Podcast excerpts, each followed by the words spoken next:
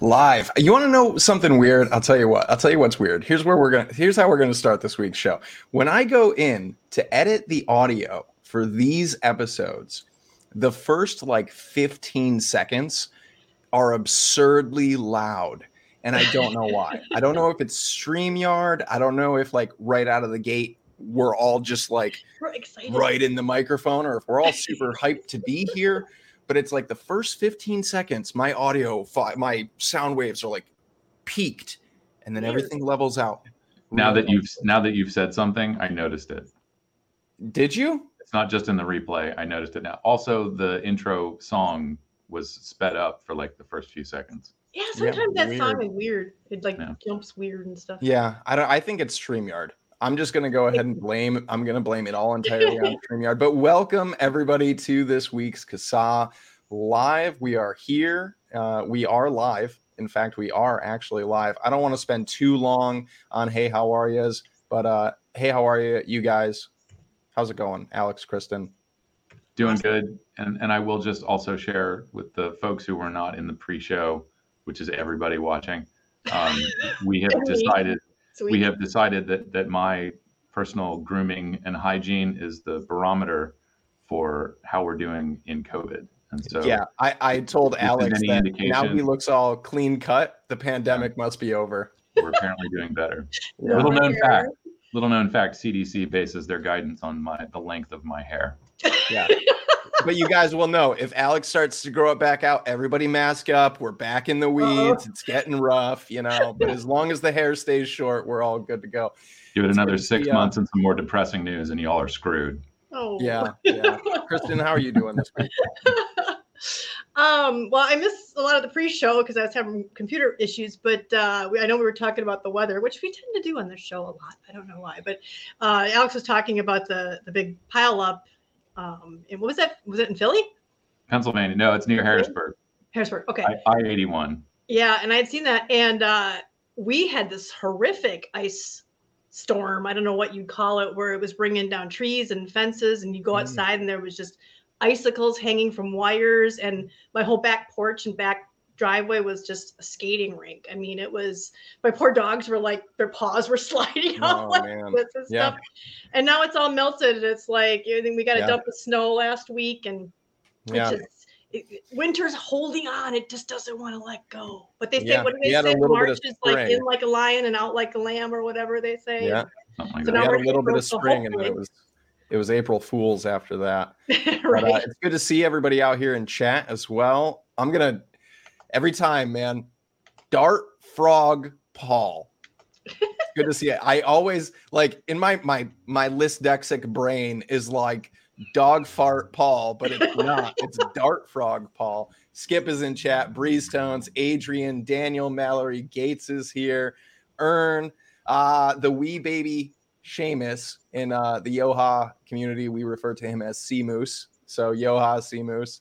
Uh, Sarah mm-hmm. is here. Yes, lots of folks here. Mark, Mark? Is here.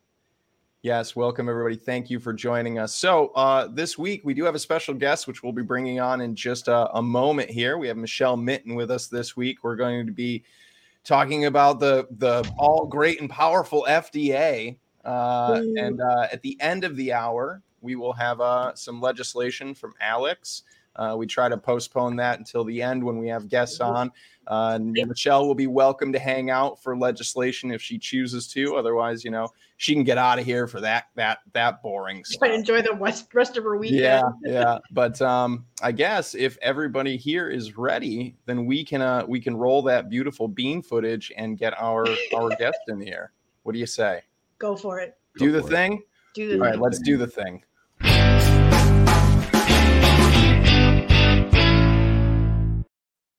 Michelle Minton, everybody. Hi, everyone. Welcome. Thank you. Thank you for joining us this week. Yeah, happy to be here. We will reserve the final "Hey, how are you?" for you. Hey, how are you? Hey, how are you, everyone? it's nice to hear. Uh, Logan, are you from uh, Pennsylvania? No, no, Western oh, okay. New York. Oh, okay, I was gonna say it's nice to hear my last name pronounced the way I like the way I pronounce it. Most people pronounce it Minton, which is it correct. It's totally fine, but but it's you know where I grew up it was Minton. Yeah. there's just like it's like one M to the T to the to the kind yeah, yeah. yeah. It's also that again. Um, I don't even know if you remember this or not, but there might be some people here who do remember my old podcast. This is before I ever joined CASAA. I used to do a podcast, uh, which I think every CASAA member was on at some point or another called Rise and Vape.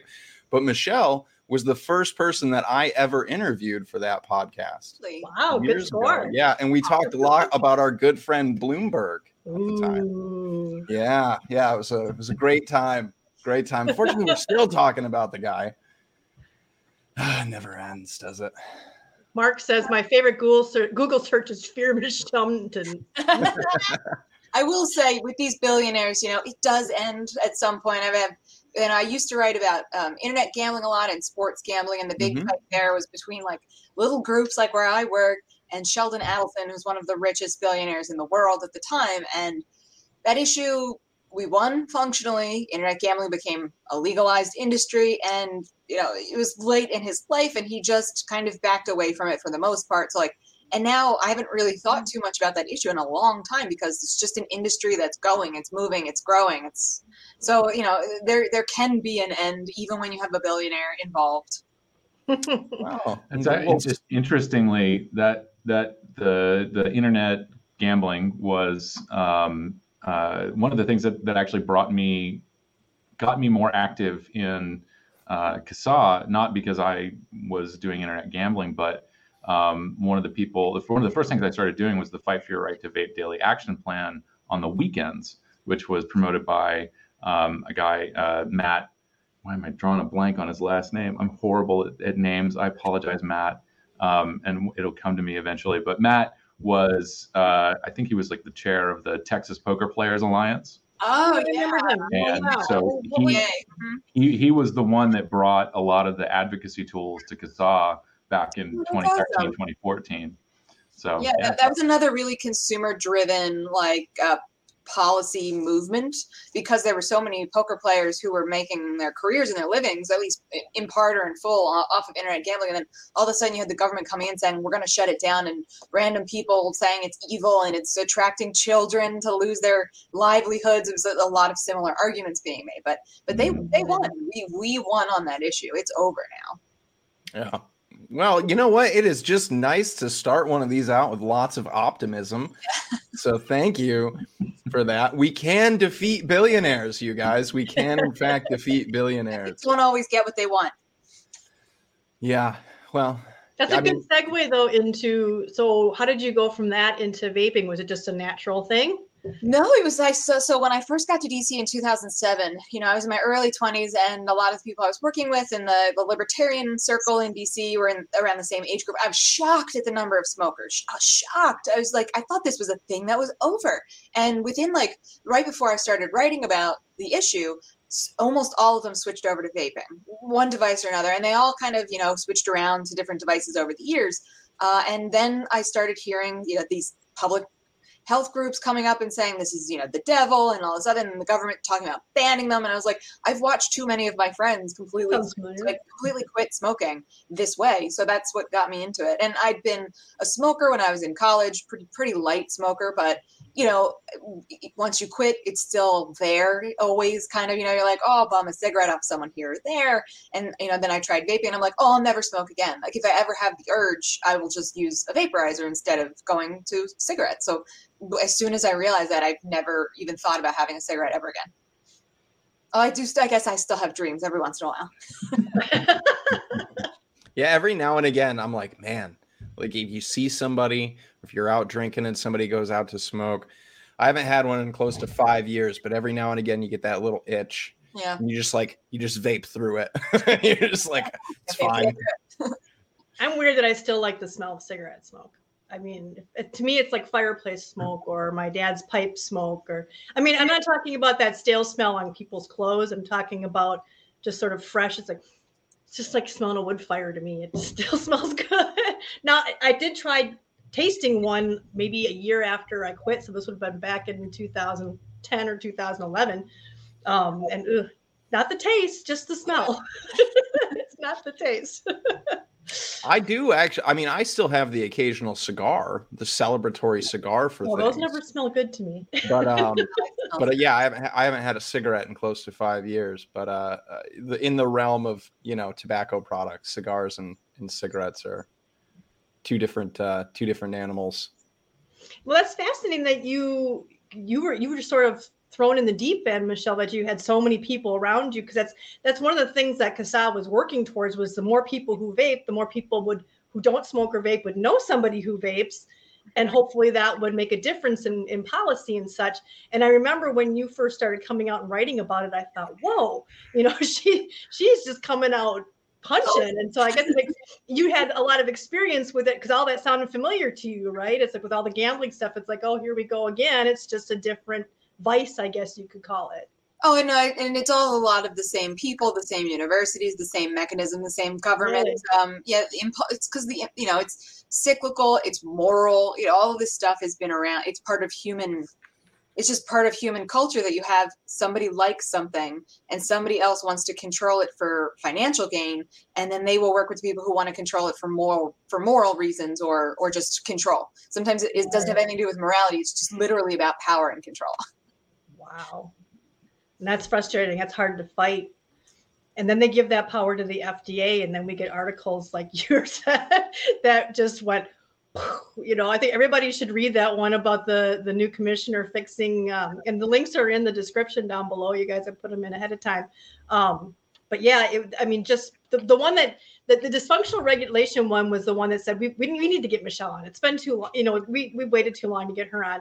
And then, um, but I did remember the, reading this one earlier in the month, in March, that is, about the, the commissioner saving the agency from itself. And it was just one of those, it, it's like a whistleblower thing. And then, but nobody's talking about it. I mean, mainstream yeah. media, I mean, or even in the vaping community, I mean, they should all be like outraged with some of the, not outside of the vaping community should be outraged about some of this stuff.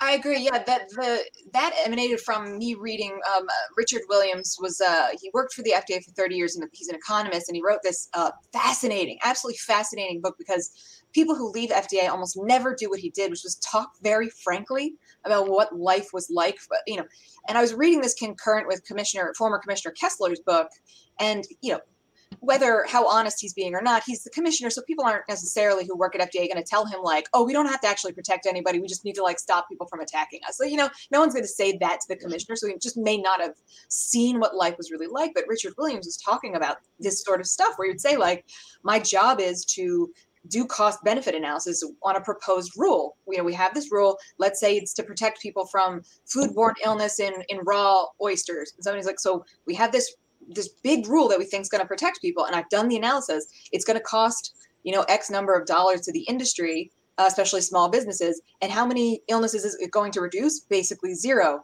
And then he'll have someone come back and be like you need to do it again because we want this rule. And so he's functionally a whistleblower here and it, people aren't really paying attention to it which is shocking to me. And so i was thinking about what you know congress if you read the book one of the things williams gets into is why some of this stuff hasn't been fixed. What are the incentives that allow this culture to continue existing and getting worse honestly within the fda it's congress isn't really going to be motivated to fix it right now. Like the, it would just require much more embarrassing, many more people like Williams coming out and talking about what life's like.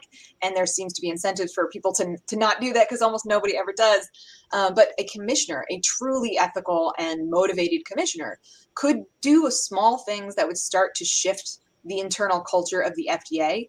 And I think the biggest thing, like I said in my in my piece, in my uh, in my op-ed, was the biggest thing he could do is stop protecting FDA's reputation and start talking about these problems. So, like, because that's the only way. Congress mm-hmm. doesn't want the commissioner to do that because then they would be forced to take action. They want the public to just think everything's hunky dory, everything's working great because they can just pass things off to the FDA and say, "Look, I did it. I solved, you know, the youth vaping problem or whatever." whatever the problem is.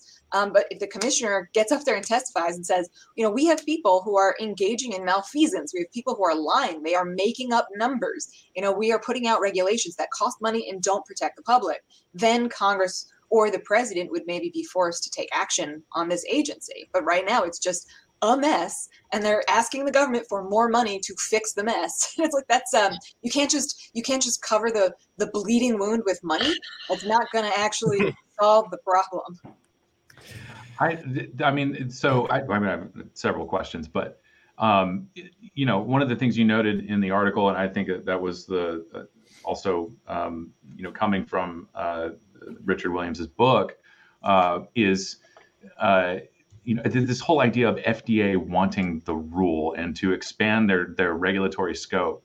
I, I, I can imagine I, I, can understand that from like a, a, a company standpoint, you know, uh, Altria, for example, diversifying and getting into food and other things. That makes sense.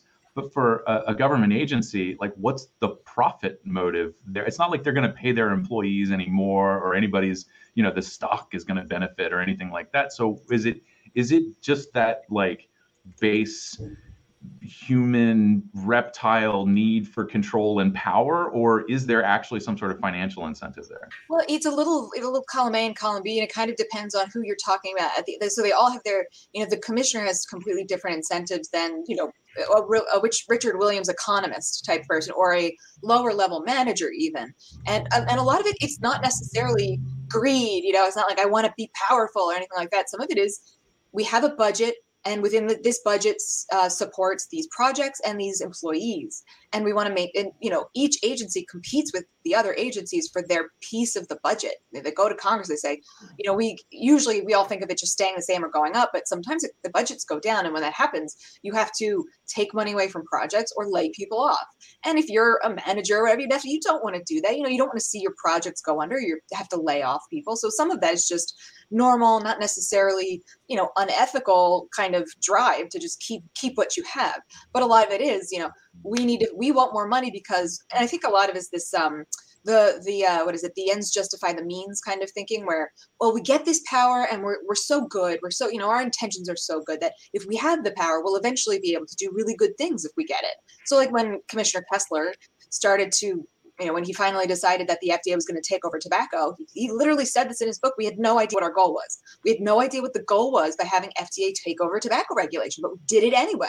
it's like, and because they fully believed in their goodness and rightness, uh, and they just, you know, a lot of times you'll see this with CDC. They'll go up to Congress and they'll say, "This is just a huge problem. The CDC can work on it, but we need more resources to do that." Mm-hmm. And so, you know, and I think this is part of the problem with the pandemic Whereas you see FDA now and CDC and NIH saying we need more money to, for preparedness to to get prepared for the next one. And you're like, yeah, but you didn't use the money you had before to prepare for it because they were going to Congress saying, well, we have this obesity epidemic or this vaping epidemic or whatever it is because that's how they were getting money. This thing of and smokers know this that you know, especially people who are clinicians who are trying to help smokers quit. This idea of if you don't quit, you're going to get lung cancer or heart disease, you know, 20, 30, 40 years from now is a really not very motivating for someone when they say, yeah, but I can just have a cigarette tonight and uh, that feels good. And then I'll quit tomorrow.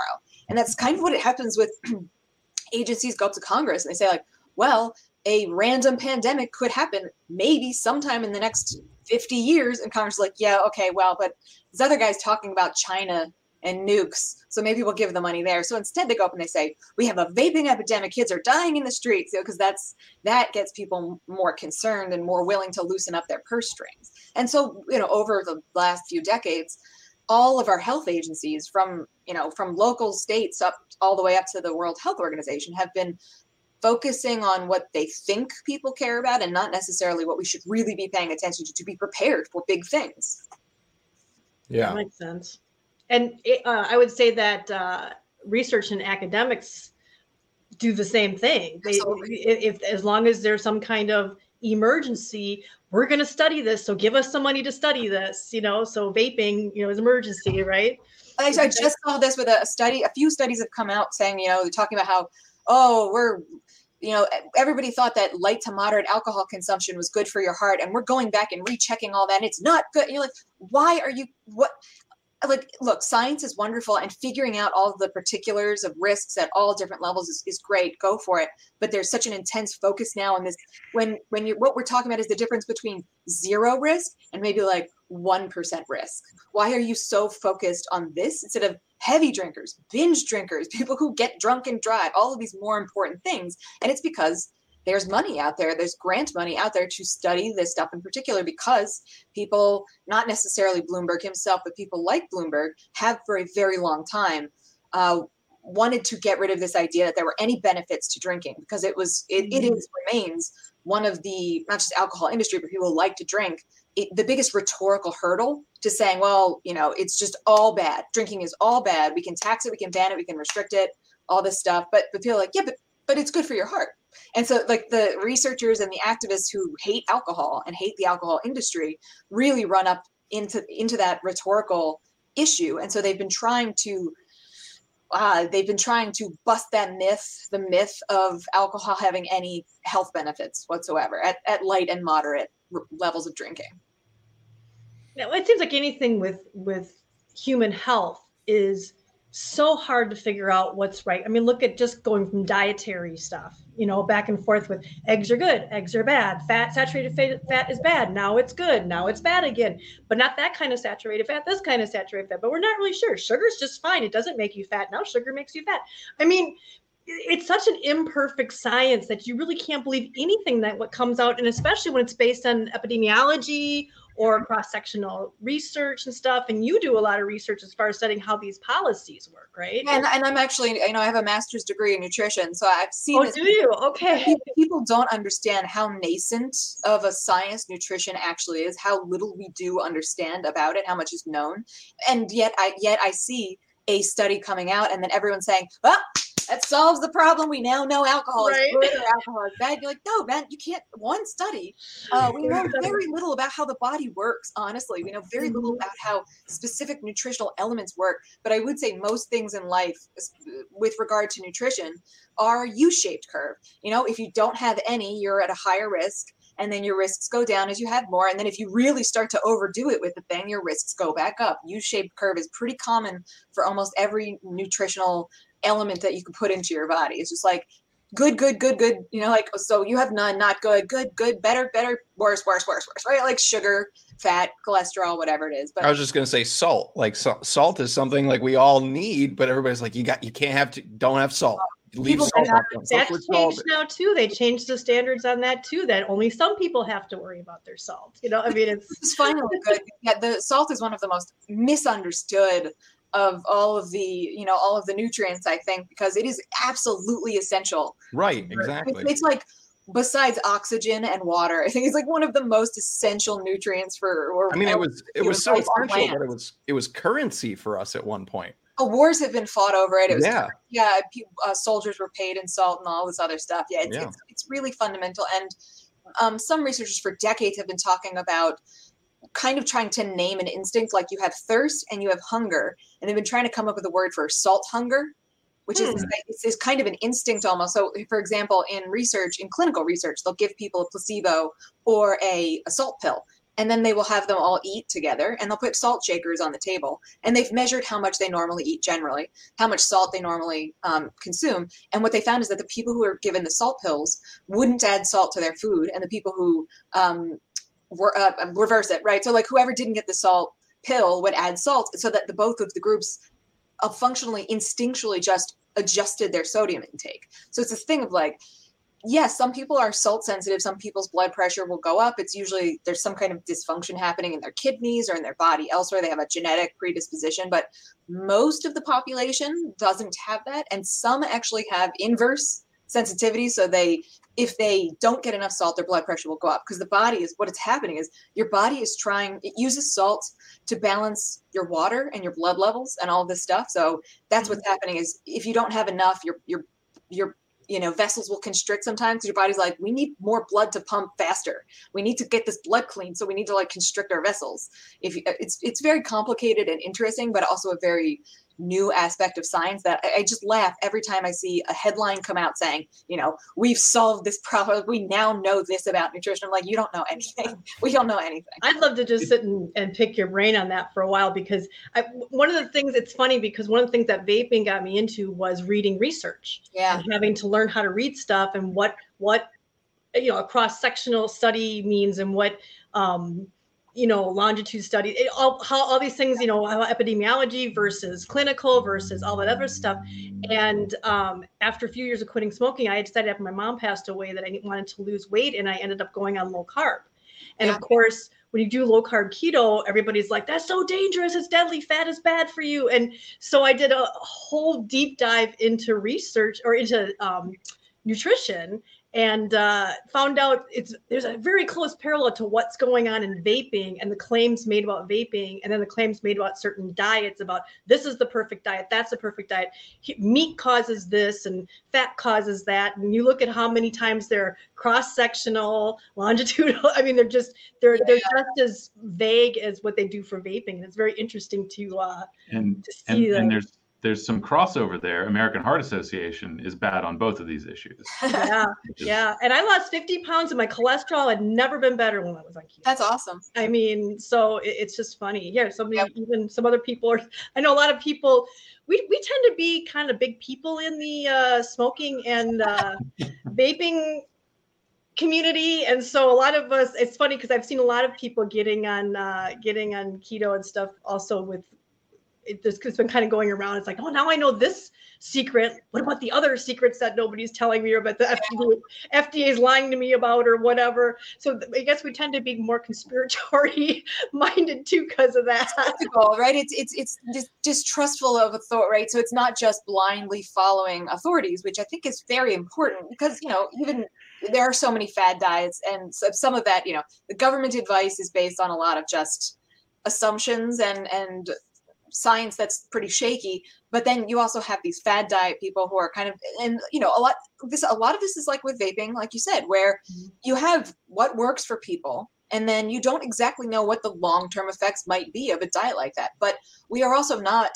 computers who are like oh this is my new my program is keto. This is what i will do for the rest of my life. You know you can right. say well this worked for me. This helped me lose weight and now I can exercise and do other things, and my cholesterol is great, and that's awesome. Congratulations. Um, but you know, if like ten years from now something starts to go weird, maybe because your body has changed, that does happen. Then you can adjust and find something different that works for you and your body at that point in your life.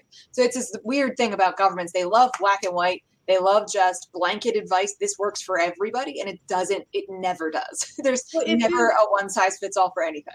Yeah, and if you if you look into how our food pyramid was created and the science that went into it that was basically like okay we're going to ignore all the nutritionists. I believe this and this is what congress decided to make our food and that fat was bad and the whole thing with with um, i forget what his name was. Somebody in the chat remind me of the guy who decided fat was horrible for us that humans should not eat fat which is fat is an essential an essential macronutrient. Yeah. and he said we shouldn't eat fat we should cut all that off and and just just how government got involved in this and what the FDA does with that, yeah. and with the uh, U.S. probably USDA. Um, what's is that the US USDA? Is that yeah, USDA FDA? FDA? It's a combination. They both yeah, you know how they say what we should eat and stuff, and then you look at that and you go, and we're supposed to believe what they tell us about vaping and all this other stuff. You know, you see. Yeah, I'm sure you're thinking of Ancel Keys. Keys, uh, yeah, yep. he's Minnesota. He's his life is fascinating. He is a fascinating, fascinating person. guy. Yeah, really one of those early advocate researchers that at the time wasn't a thing. And you know, I.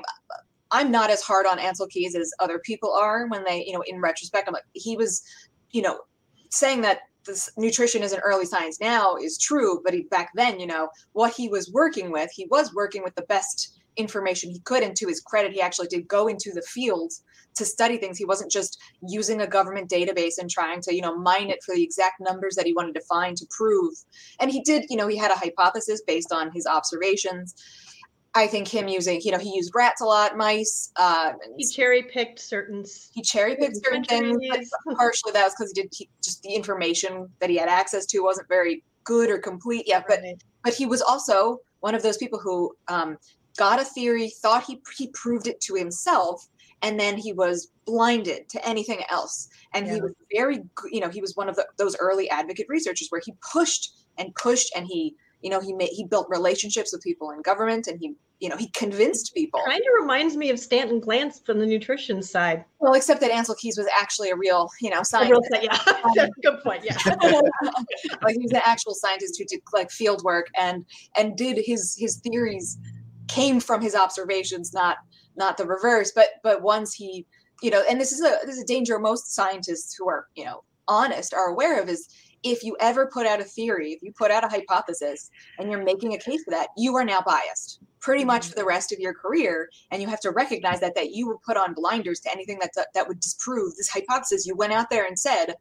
I believe in because it's even Einstein did that, you know, and he had to be convinced he was wrong on a couple of different things. And yeah, everybody everybody does that because it's embarrassing and it's hard to admit when you're wrong. Although I'm a big proponent of this idea of rewarding people publicly for changing their minds, like when they have when they have come to change their mind because they were you know they they looked at the evidence they reinvestigated and they said oh i was wrong. I think that's brave and should be rewarded and isn't because I, I partially i want to incentivize people to be able to, to lower the bar to doing that. Yeah so they can so they can give them give them the the the out you know the path away from that from having to be stuck. You know you look at think of like scott gottlieb you know? I think sometimes he's changed his i think he did change his mind and stuff but he just could not backpedal anymore. He just could not come out and say yeah, I was wrong on this, and yeah. I know I was wrong. And you, you can kind of see sometimes when he tweets and stuff, and, and, he says certain things. You're like, you know, he gets it. Yeah, he just won't, he just won't go there. And you think, and I think that might have something to do with what you're saying. Is this oh, reluctance to? Well, I think he, he got caught up in the bureau the, because you know, and um, um, the new commissioner, what was uh, Califf, he experiences his first time around where you know ostensibly he has the most powerful role in the fda or uh, in the agency but he kind of got bullied by the career bureaucrats and got hmm. bullied into well i mean i say bullied i don't know how it happened but he he backed down and he gave deference to career bureaucrats and made some very large mistakes by doing oh, for that uh that drug yeah by proving the drug and um you know I think that might be what happened to uh, to Gottlieb while he was in there. Is that you know because he came in very fervently in support of harm reduction, specifically tobacco harm reduction, and he backed away from it. And I think it was because he came into a scenario where there was career bureaucrats who had already decided against this, and they had you know things in the works already. Mm. And couldn't step on those toes. But then when he left, and in retrospect, probably feels a little bit embarrassed that he didn't stick to his guns Mm-hmm. maybe maybe that's what happened but but giving people a way out is so that's one of the things i think we need to figure out if it's possible if they're interested in it vital strategies for example should be given some way to get out of what they've been doing with tobacco because now they're super interested in harm reduction when it comes to drugs and the opioid crisis. And they posted you know, an op ed in the New York Daily News after Guy Bentley called them out in the New York Daily News in his own op ed saying, you know, this is hypocrisy. And for mm-hmm. some reason, they felt compelled to respond to that without, obviously, without giving any credit to Guy Bentley's without adding any attention onto what he wrote.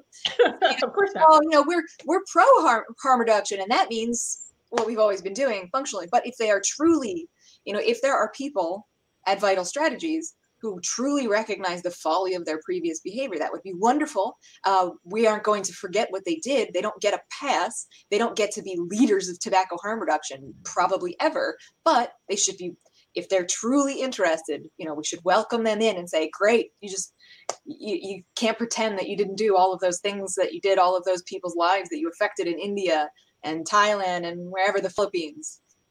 Yeah, yeah, and I mean, I, I was a big fan of that uh, that that piece they put out in in the New York Times. I mean, the more you know, I'm I'm a massive proponent for drug mm-hmm. harm reduction for people who use drugs, yeah. and seeing that is a big deal. Yeah, you know, uh, it, it is a huge deal. But you're right, it, it, there, the hypocrisy there runs deep. Um, and there's you know our favorite billionaire uh, backing them as well. Um, but yeah, that's so interesting that Bloomberg seems to be supportive of, of drugs harm reduction. Which is, I mean, when I saw that come out, I was first of all, I, I've seen this for, I saw this earlier before the New York Times thing, and I was talking to people in the drugs in the drug space saying like, watch out, like if they're trying to take yeah. over, watch out. But it was yeah. it was way too late at that point. By the time I noticed it, that they were already, you know, Vital Strategies started giving out grants and forming alliances and coalitions and all this other stuff.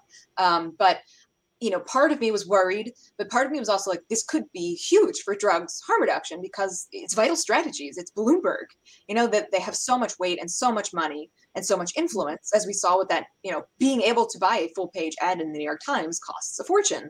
Um, so it's like, yes, for on this issue, that's wonderful, but it's so strange that Bloomberg is all in on this on this one side of harm reduction. I Get it? And I mean, I think they get it, but what I imagine they're doing right now is trying to work on though I, I, assume in the next year or two we will see quite a number of research papers come out uh, talking about how why we should differentiate harm reduction between drugs and harm reduction with tobacco. Tobacco is a totally different space. I'm sure we'll we'll see a lot of that so, so no, I, I have a question no. i have a question specifically about this.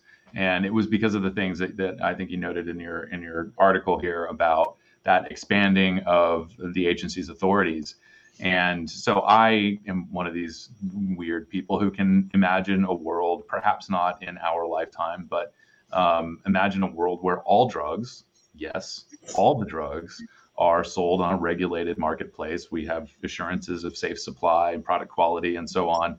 Um, age restricted this, we can get into marketing restrictions, all the nuances, fine. But all drugs being regulated and sold on, on, a, on a marketplace. And I, my first thought was, you know, would something like giving FDA authority over all of those things appease them to some extent? And then it gets into the the sort of, you know, if not FDA, what agency would be appropriate to do this? Do we need to make another agency? And then, of course, the other question is I guess as we go through, like right now, so we're going to get to a point where cannabis is federal, federally regulated. We will likely see that in our lifetime. Oh yeah. And so I, we've of course had our opinions about whether or not anybody wants FDA to do that. Um, but you know, it is I, I I'm not totally sure what my question is, but I mean, is the expectation that even within FDA, let's just say it all ends up there, are all of these I'm answering my own question in my head. is it really necessary? Is it even efficient? I, it's not efficient yeah, to no, have these drugs siloed off in different centers. No. Only, only if you want, basically, only if you want the pharmaceutical companies to be the only people. I mean, I think it should be treated like foods and alcohol. So what you have is with food, you know, the FDA obviously got into the game of regulating food when food already existed. Um, so what they did, well, what they did was they they said, you know, if this ingredient has been part of public has been part of consumption the patterns of consumption for a hundred years without any known problems. It's just functionally grandfathered in. It's considered gross so uh, generally recognized as safe. And so if you introduce something new like let's say you've created some weird new fat in a lab like a trans fat or something like that to replace butter then you're going to have to come to the fda and prove to us that it's safe within certain reasonable limits and then we'll say it's okay or not. Huh what was that Olea or Oli? Olean, yes, that Olestra. Yeah, Olestra. That, that stuff that. that. gave everybody uh, diarrhea. diarrhea. I was trying to think of a nice word to say, but yeah, diarrhea works. It's kind of a, it's a shame that that never really took off because there were so many jokes about that because it really was a fascinating and really groundbreaking um, invention. But no, so you know, and with alcohol as well, there's certain things people put in alcohol, or like there was a controversy a couple years ago with the alcohol caffeine combination that FDA decided to ban, and I think that was a poor scientific decision. Um, but you know, it was FDA's decision. So when it comes to drugs, and when I think it comes to vaping, the much more reasonable, if you want to have, like, look at food. There's such a wide variety of food, and it's wonderful, and it's safe you know, we have a very safe food system for the most part. People usually, except for here or there, there are foodborne illnesses, you know, some kind of weird bacteria gets into the system. And let me tell you, FDA regulation doesn't do anything about that. The only thing they can do is track it and figure out where it's coming from, which is great, and then inform the public what not to eat at this moment, which is also great. And that's what they should do. Uh, but with vaping and drugs and stuff like this, it, it would be a much more appropriate um, and cost effective uh, means of regulating the industry uh, of saying these are the safe ingredients like these are the known ingredients that could that we know could be added to these products here are the limits that we've decided are safe if you want to add something new and weird in there you're going to have to come to us and show us that it is safe and then we will say okay we're adding this to the list of standards of safe things that you can put into these products and then you have a, an agency like ttb which is part of formerly ATF, you know, alcohol, tobacco, and firearms. So what TTB primarily does in the alcohol market is people have labels for their beer or whatever, and all of the ingredients that are safe for beer or wine or liquor are known. And they just go to TTB and they say, look, we have a new product. We just need a new label. Can you approve it? And TTB, within literally two weeks, uh, at most maybe two months, will say, yeah, sure, go, good for it. And they do this like hundreds of thousands of times a year. They're very good at it wow. uh, because it's because there's already the system in place. Nothing, there isn't anything too wild or new happening in this space. So, you know, um, Representative Mace, who's a Republican from I can't remember which state, she introduced a bill in Congress to legalize cannabis, very similar to some that Democrats have been introducing. You know, expunge records, remove from the schedule, all of this stuff. One of the interesting things that she did was she handed the primary regulatory authority over cannabis products the ones that would be sold over state lines to TTB, which I said mm. that is a very novel idea and I think a very good one because as we have seen with vaping, the FDA cannot handle like they do not have the resources to mm-hmm. handle this. Uh, I think at the moment, like you can't just right now say TTB, you do it because they would run into the same problem if they were trying to do scientific studies and and have like you know panels figure out what's safe it should be up to FDA to simply look at the ingredients, the possible range of ingredients, set standards, and then hand it to another agency to deal with the day to day applications because FDA cannot and should not be engaged in that level of interaction with the industry. They just don't have the capacity to do it. So, so I, I mean, would, a, would, would a move like that I, am you know we've all talked about standard based regulations would really yeah. be the way to go here. Um, and so I, I, imagine though that puts fda in conflict with the tobacco control act. Do they even have the authority to, to sort of reassign it to a new another agency? Yeah absolutely. I mean they would have to so because you know tobacco control act gives the fda regulatory authority over tobacco products. But there's, I, you know, and maybe someone correct me after the fact or later if I'm wrong, but I think there would be no problem with FDA saying, these are the regular, this is how these products will be regulated. And then we are going to now promulgate a rule. I, yeah, I mean, they would sort of be handing off some authority, transferring authority to another agency. So that might run into problems. They might actually need Congress to intervene. But I, I, I would say, yeah, I'm not sh- because TTB is part of ATF you know, alcohol, tobacco, firearms, I'm pretty sure there is already some sort of regulatory structure there for FDA to hand off some authority for tobacco products to TTB. I'm not sure, uh, maybe not TTB or another agency within ATF. Um, not sure, but that, that's an interesting question because if that do, would require congressional authority, we should start working on that right now. My question on that though is that they seem to have a zero tolerance on any of the agree- ingredients at this point. You yeah, know, yeah, nothing, problem. nothing is hundred percent safe, and we don't know if you can inhale. Of course, nobody's trying to find that out. I mean, all they're trying to do is nitpick every little, and that's the problem is they're nitpicking every little thing that they can find in it for being safe for people who have never smoked and, and and are worried that somebody who's never smoked will pick these up and have this teeny tiny risk, like you said, that teeny tiny risk, and then that's that outweighs all of the reduction in risk for the smokers, but by the same token, they completely ignore that that person who has never smoked and picked up that vape, if they didn't have the vape, would likely have picked up a cigarette.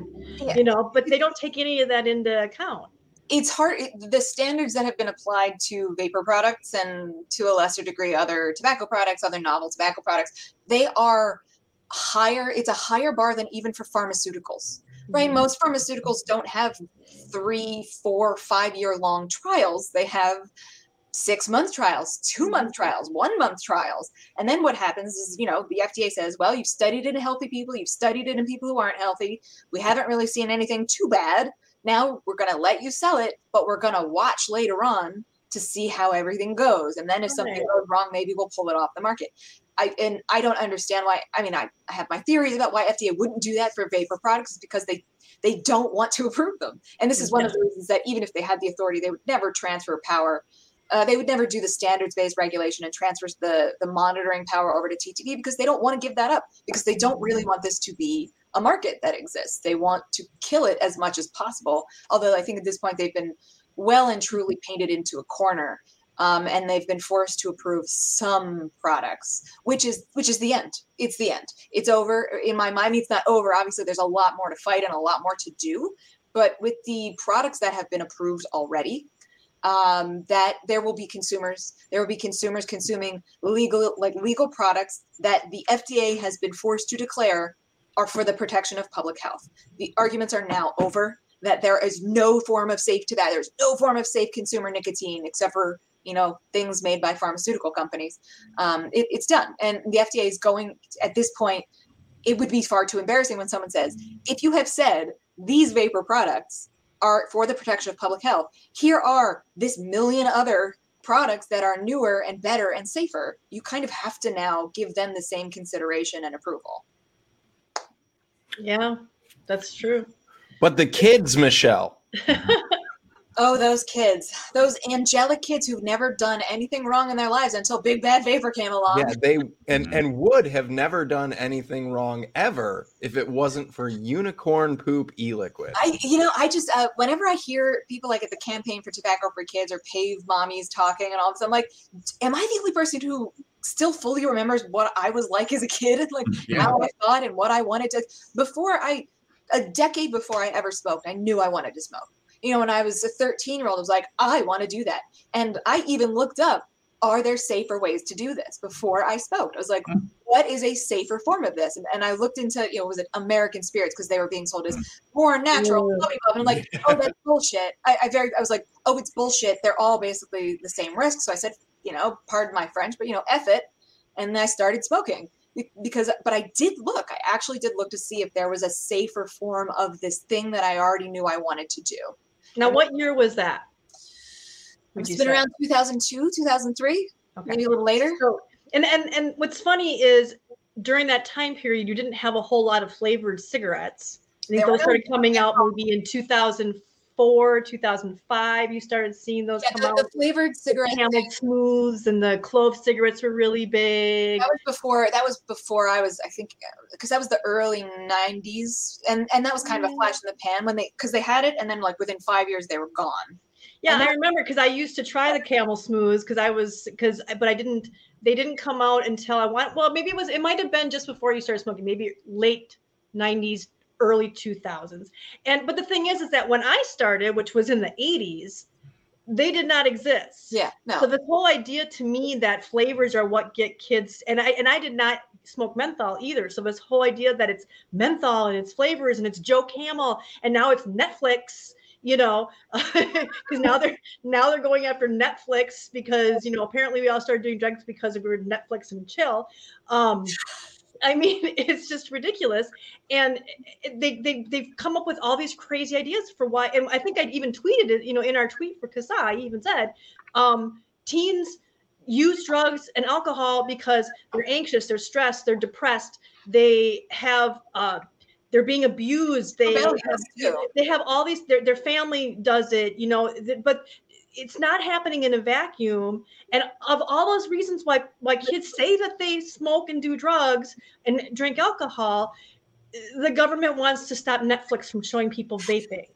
You know i mean it's, so silly. I, I could kids smoke drugs because i'm uh, not not you know there's all of the reasons that you mentioned of course. Yeah, um, it can be yeah. but also it's it is a small measure of control. I, I, see this mm-hmm. all the time that, and people do it with food too, is the less control someone feels like they have over their life, the more they will try and exercise it in these weird ways over their own body. And so, like, yep. what, what, I remember seeing those stories Cutting, about piercing doors being taken off, you know, the stall doors and bathrooms being taken off because of vaping. I'm like, that is literally the worst thing you could do because those kids are instantly going to leave school and start smoking or vaping because they feel the small amount of freedom that they have as young people who are craving more and more autonomy being further restricted they are going to lash out by by the one thing they truly have control over that no one can monitor 100% of the days what they put into their body what they do with their body. So that's where they're going to that's where they're going to have that rebellion and it's, i think i included rebel in that list actually yeah no yeah it's just yeah. it's, um it's, when i was doing that autonomy seeking and when you know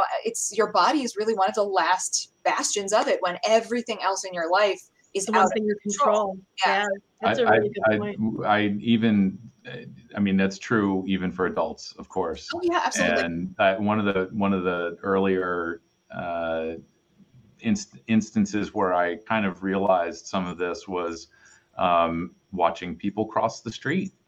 Uh, full grown ass men just taking their damn time. The lights turned. We're all waiting. Yeah. But this guy, perfectly healthy, just sauntering across. And I thought, yeah, he's taking it back. Yeah. yeah. That's the control Whatever. he has over his world yeah. right now. And, you know, I'm here for it. I mean, it sucks yeah. being late, but, you know, fine.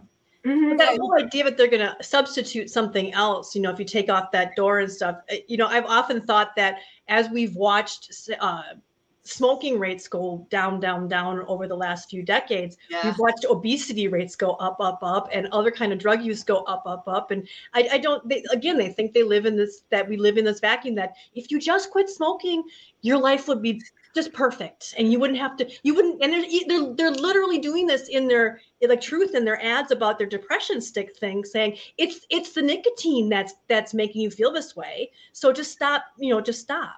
Oh your adhd will go away. Your depression will go away. The fact that your parents are abusive will totally go away. Uh, you'll be just fine if you if you yeah no it's it's it's honestly sad. I really feel for young people at this point. You know i i felt it when i was young because it was right after you know Columbine and 9/11, and I felt mm-hmm. I was like, wait, I, I already felt like I had so little freedom, and now it's all being taken away. And now I look at the kids growing up, and I'm like, good God, I can't imagine how they must feel, like how controlled. And now the pandemic, I'm, I'm shocked when the CDC was it or NIH put out the you know inter-pandemic um, drug numbers because like I would have expected kids to be but what I feel like I would have been doing, which is busting out of the house, going into the woods, drinking, partying, doing whatever, because you would feel so um, claustrophobic with just. Uh, I cannot imagine just being with my parents for two years. and they could have just, and they could have been doing that and just not admitting it because if you listen to our Twitter space with uh,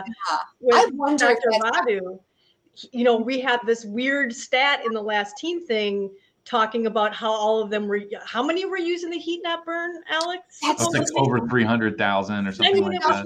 it's, it's an impossible number. So clearly these kids were just like yeah whatever. I, I would love to see this is what i would love to see a study on because you know when when we do surveys in research they're usually validated in some way we're like this is the standard this is how we do it and it's this is how we know approximately how many people are honest and answering the questions you know to the best of their ability.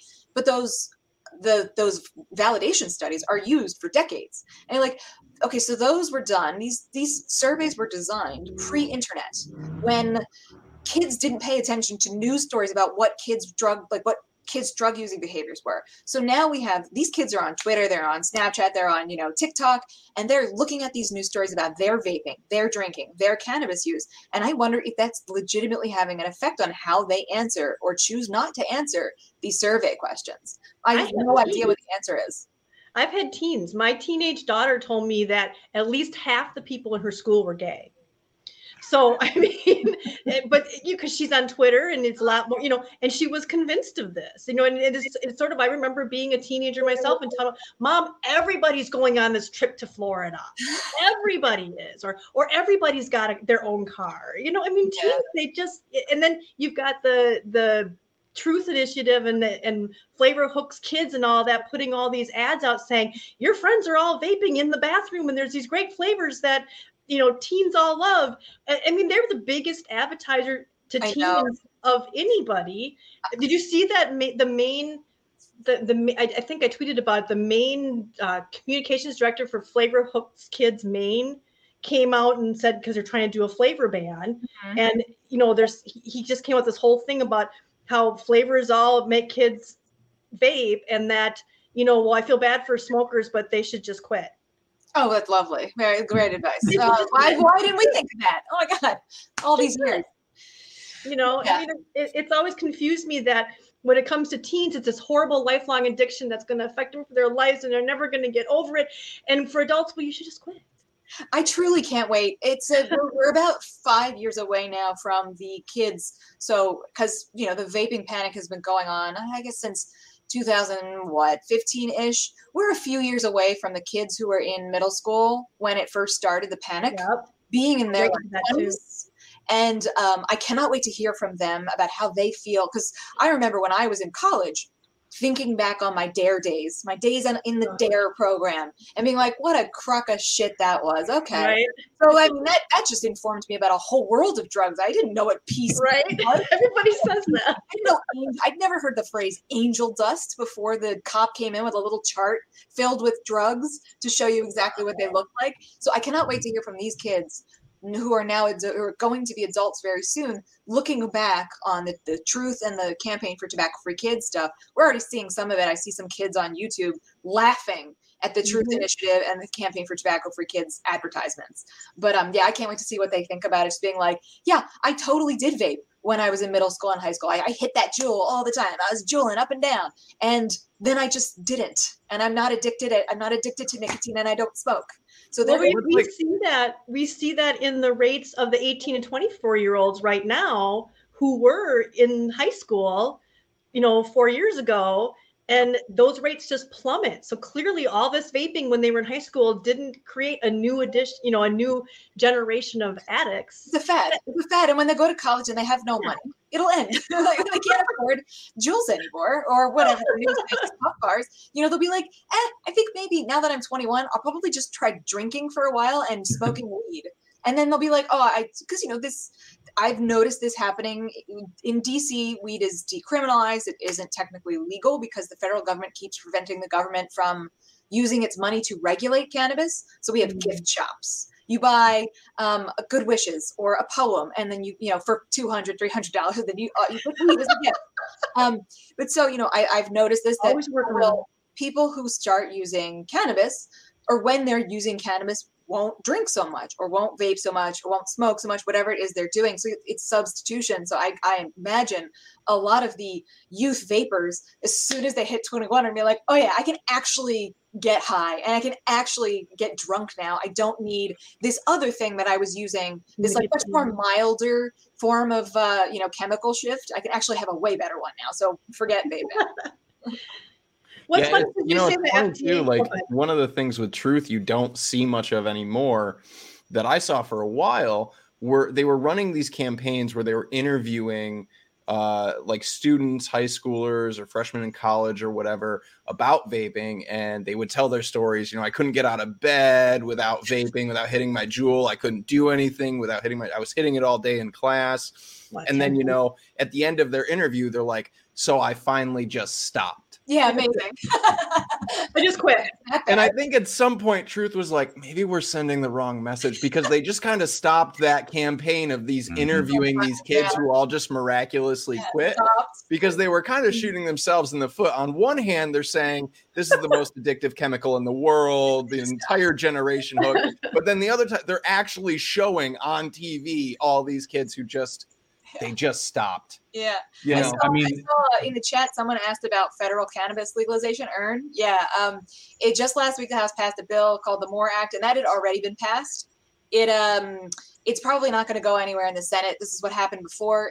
The last time I think it was 2020, it was passed in the House or 2021, and it got more votes from Republicans then than it did this time around. Mm. It's just it's overloaded with you know very well-meaning stuff, right? So it's got the you know, decriminalize the federal level, expunge records, um, but it has also like a very large tax rate of 5% going up to 8% after uh, three years. And it has programs for, you know, um, small minority owned businesses, all this like stuff that, you know, a lot of people who are on the left side of politics love, but the people who are on the right side hate. And so they, it is so overloaded with the stuff that people, that Republicans hate that they can't vote for it. They feel like they can't vote for it because it's too much pork and all this other stuff. Even though very many, a decent number of Republicans now want to decriminalize cannabis and want to expunge records, which is awesome. But so Democrats really need to just introduce a bill that does that. That's that. Instead of padding it with right. stuff. Get that in, get it done, and then build on it from there. But they don't want to do that because then, you know, I, I, I, this is kind of a conspiracy theory, but I think that Democrats don't want this issue to go away for them because it is such a mm-hmm. voter turnout thing. And That's a good point. If they are the ones who want to legalize cannabis, so you have to. This is why we need to take Senate. This is why we need to take the House and the White House. We need to have full control. Then we will give you cannabis. Um, but but I also think they truly do want to have all of that good, all of the stuff you know all the things for minority owned businesses and people who've been harmed by the war on drugs they really, truly do want that and they worry that if they just pass a, a cleaner bill, a decrim bill, and an ex- records expungement bill, they'll never get that other stuff in a in a standalone kind of way. So it's a little bit of both, I think. But but it's just, you're, unless unless something happens to this country and a lot more people become Democrats, I just don't think they're going to get everything they want in this one bill. And in the meantime, there are people still going to jail. There are people still, you know, having their armored trucks robbed by sheriffs. Mm-hmm um, from legal cannabis businesses. So like all of this is still happening in the meantime. Yeah. Yeah. You said the FDA doesn't, you know, it doesn't in your article you were talking about how I don't know what you put it, like they essentially don't want to look bad. They they don't want to right? Um, but don't they stop and think that if they're hiding all this stuff, it's going to eventually come out and they're going to look really bad, you know? Because I mean, eventually, smoking, if they if they succeed in completely destroying this industry and pushing people, not letting people vape uh, nicotine, eventually people are just going to go back to smoking and it's going to come out in the numbers. You know, I mean, I just don't understand why. Are they still? And also, did you happen to come across, I forget what his name was, David um, Graham, I think it was. He was a whistleblower with the FDA at one point. Uh, I think back in 2005 or something. That he's the one who came out and said that uh, he was told by um, one of his superiors that, that, that the FDA was in a collaborative relationship with the industry and that um, they'll find a reason to approve a drug no matter, you know, no matter what they can, and that the the consumers, the the citizens of America aren't their client; the industry is their client. Do you remember that they're. They're the ones who pay the user fees, and tobacco user fees make up a significant portion at this point of, of the FDA's budget, um, in, in addition to what they get from the government. But uh, uh, what was your what was the first question you asked about? Um, oh, FDA not wanting to look bad, and right. yeah, I think most of the commissioners well the thing is you know the commissioners if they make fda look good and they make the president look good and they make congress look good they usually take on either they go to the pharmaceutical industry or they you know they're in politics back and forth in different agencies and nih and all this other stuff. And by the time it comes out by the time we get the numbers and see like well that was a mistake frankly, there's a lot of researchers saying, well, this other stuff happened, and so it wasn't all FDA's fault, and FDA didn't know X, Y, or Z. But also by that point, there'll be plenty of pharmaceutical companies who have their own vapes. You know there'll be the Hale or whatever owned by a few people that you know so or there'll be some completely new technology and new thing to worry about and no one will even ever go back and worry about it. Yeah. Yeah, I, there's very little um, culpability or, or accountability for that kind of stuff after the fact because FDA is very good at making itself look good. And everybody wants FDA to look good because it makes everybody's job easier. I mean, we, for heaven's sake, we have people now going back and relitigating alcohol prohibition and saying, well, it actually totally worked. Everyone says it was such a failure, but it totally worked in reducing alcohol consumption. like, right. Well, yeah. It's like it's like looking at, at Massachusetts and how it reduced their flavor ban reduced sales of vapor of flavored vapor products. Well, duh. Yeah. In Massachusetts, you know, duh. It reduced all the legal sales. Yes, the sales exactly, on paper exactly. is what it That's reduced. I, I, love it whenever I see. I saw that study. I laughed so hard when I saw it. I was like, yeah, totally worked in reducing legal sales of flavored vapor. And you're like, yeah, duh. Of course. Yeah. and uh, actually, uh, Alex, if you if you could pull up that one part in uh, in that Reason article, Michelle, this article is fantastic. Oh, thank you. Reason, by the Both way, of them but, are. Uh, yeah, obviously, everything you write is fantastic. we're just we're just blanket statement. Thank you. It's, it's fantastic, but this one paragraph really struck me uh, because it just sums up so much. Um, this is the what was the, in the, yeah, it's in the how to fix it section. Keep going. Uh,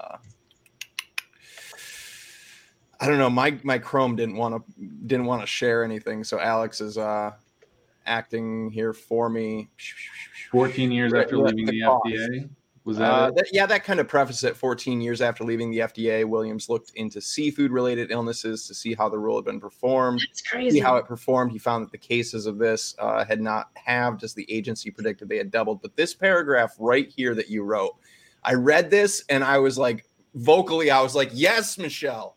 The cost of this fell entirely on consumers and small businesses, while no one at the agency paid for its mistake. Not the economists forced to produce erroneous cost and benefit estimates, not their bosses who compelled them to make analysis supporting predetermined policy agenda, not the commissioner who set that agenda, and not the politicians supposedly responsible for holding agencies accountable.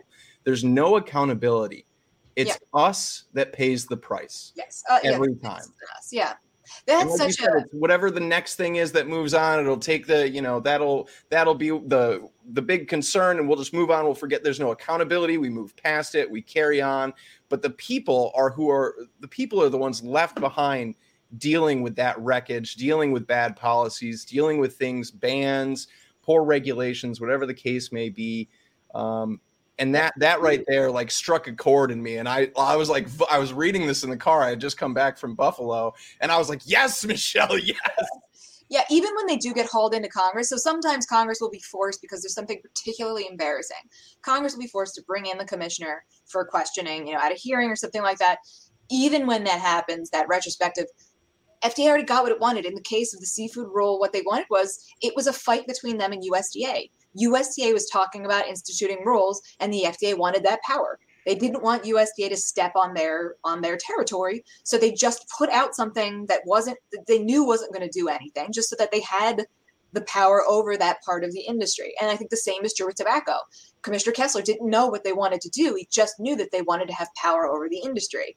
And so, you know, the rules we're dealing with now that vapor companies, a, a an entirely different technology, are dealing with now were set by people who knew that they had no idea what they were doing. They didn't know what they wanted to accomplish. With tobacco. They have no idea what they're doing with tobacco, let alone. And now they're copying and pasted that onto a completely different product that is used differently, that has different purposes. Uh, so yeah, it's even when someone is kind of held accountable by Congress, they're not really. They got exactly what they wanted already. The the game is over. Even if they have to you know, hold their nose and talk to members of Congress in a public forum. Nothing happens. All those businesses were already destroyed. Although I will say, after reading that book, Richard Williams' book, I will never eat raw oysters ever again. I never, never. We do have a question here from uh, from the chat. Damian Sweeney asks. I'd love to know why the most fervent opposition to tobacco harm reduction comes from politicians with a left leaning ethos, but the same politicians almost always support drug harm reduction. Yeah, it's a very simple answer because it's big tobacco, right? it's tobacco. Um, if if and this we are already starting to see this in the cannabis conversation, right? So the, there's a big fear about the Amazonification of cannabis, right? So it is a big business. Big tobacco is is like functionally big oil. It is one of the biggest bads that um, left-leaning politicians can very easily point to to say, "I'm fighting that. I'm fighting that on behalf of you, the consumers. I'm good. Love me." Um, so that's all it is. It's just uh, they are pitching this as a very black and white big tobacco versus consumers. This is a ploy by big tobacco. It's not helpful. It's not harm reduction. And you know the public who aren't smokers don't know smokers don't really care about vaping all that much they see the headlines and say yeah it's a big tobacco plot. Fine. Yeah, it makes sense that my politician that i like is fighting big tobacco. Good for them. It's a very easy win for politicians to say i'm fighting big tobacco because everybody hates big tobacco. When you said that i actually pictured this guy, this politician, picturing himself, hands on hips, cape flowing in the wind. We've seen this multiple times over the last years. We've seen we've seen them sit up there, you know, on their dais and say like, "Oh, you're just a big tobacco, and we're we got to look out for the vulnerable people. That's what we're doing." Yeah. you're like, "Yeah, you first of all have no idea. You don't even know how to pronounce formaldehyde, so you have no idea what you're talking about." um, but it's clearly just, I mean, this, and unfortunately, it's politics. That's what politics is. It's very performative. It's very much about getting yourself at the front of the hearing so that your constituents and potential voters see you doing stuff and they think they like what you're doing, what they think you're doing. That's pretty much what it is. And it doesn't really matter to the politicians or most of their voters what actually was done, like what actually happened. They just see my my senator or my representative seems to be powerful. They seem to be doing things that I like. I'll keep voting for them and and that's just how how the political game operates which is why it's really important for you know it's important for the public and really really important. What we're missing right now is the journalism in the journalism space. I mean we kind of we're starting to get it more with filter and with slate and a few other um, a few other outlets are starting to cover this but what has happened in journalism has been so devastating to politics because it is their job to hold them accountable and say all that stuff you said was not true. It didn't actually but what we have now is we have journalists who are receiving press releases from fda or attending you know pre-publication meetings with fda and fda saying you will only get to print this. You do not get to check this with anybody. And they're doing it shockingly. They're actually doing it because they want to get out there first they don't want to be left out of the meeting. They want to be with the cool kids. Yeah. Like yeah, closing that nicotine that loophole, that nicotine loophole they had to uh, close every single every you know with the synthetic nicotine that you two wrote about in the other article which i just dropped in the chat you know every single media except for you know like you or filter or you know um the jacobs uh, they, they all said they just passed it on yeah this is a horrible loophole and we need to close it and that was it. yeah, no, and that's that's the great racket is that they create problems and then they solve problems with more legislation. You know, they created the synthetic nicotine problem, which is what I said because because the industry didn't see a viable pathway to do it legally, right? And this is this is always what happens when you're in the lead up towards prohibition, is that everyone will try and comply as much as they can with the rules because most people don't want to break the rules. But when it becomes impossible to comply with those rules and keep doing what you want, you know in some form or another that's when you start going outside of the rules. So you know the rules on the vapor industry right now have, they've signaled that there is no real pathway. You you can put millions of dollars into your um, applications. You can wait for years and it is just going to be a rubber stamped denial so they're saying, well, why bother? Why waste that time and money? And we'll just try and find a loophole if we can for now, knowing that it will be closed eventually. But the idea that that there was just this loophole that they didn't think of and had to be closed, it would have never, it wouldn't have been a loophole anybody would have ever used if there was yeah. a way for companies to, to affordably and reasonably get their products to market legally. Right. Oh, yeah, and, so and to, to kind of just piggyback off of Damien's uh, comment question. I think too with a lot of folks on the left is there's very much a the social justice movement when it comes to drug harm reduction and people who use drugs and people affected by the war on drugs. Um, but when when you look at you know that that same social justice movement around tobacco it's it's like flipped. Mm-hmm. it's it's you know uh you know we're all victims. We've all been you know uh the the marketing of tobacco companies have, has tricked our youth and has tricked all of us into these horrible things. And so you you instead you you can't you know point there is no big cocaine to go tackle down. I mean there there is but it's not a, a legal viable entity that you can drag into congress or anything like that. So instead you know we're, we're kind of left with this just like we're all victims and so we have to tackle the big tobacco companies instead of you know creating better legislation creating these routes for uh, legalization and marketplace and and really making change there it's just it just falls back to well you're all victims and we're going to take on the big tobacco companies. And like that's the solution. And it's such a divergence in this this whole world of social justice. And it's just kind of mind-boggling. Yeah i mean i think the op- opioids is, is one of the really interesting um, parallels here because you had you do have a kind of big bad, which is pharmaceutical companies in a lot sure, of ways. Yeah. And you have that, but but the conversation about the opioid users, and I remember seeing, I, I think it, yeah, it was a New York Times headline a couple years back where it was like, and all of the pictures used of the opioid users were white people, which I found to be very interesting. Like, we need a gentler war on drugs for opioids. And I was like, that's interesting. Why do we need yeah. a gentler war now? Uh, where you know where was this gentler war with crack cocaine? That I cannot yeah. believe we are still a, a, clear dog whistle, like a racist dog whistle. We're still talking about crack pipes today. I can't believe it. But yeah. you know, um, oh my gosh, you know how many? I will tell you right now. I saw a lot of true colors fly.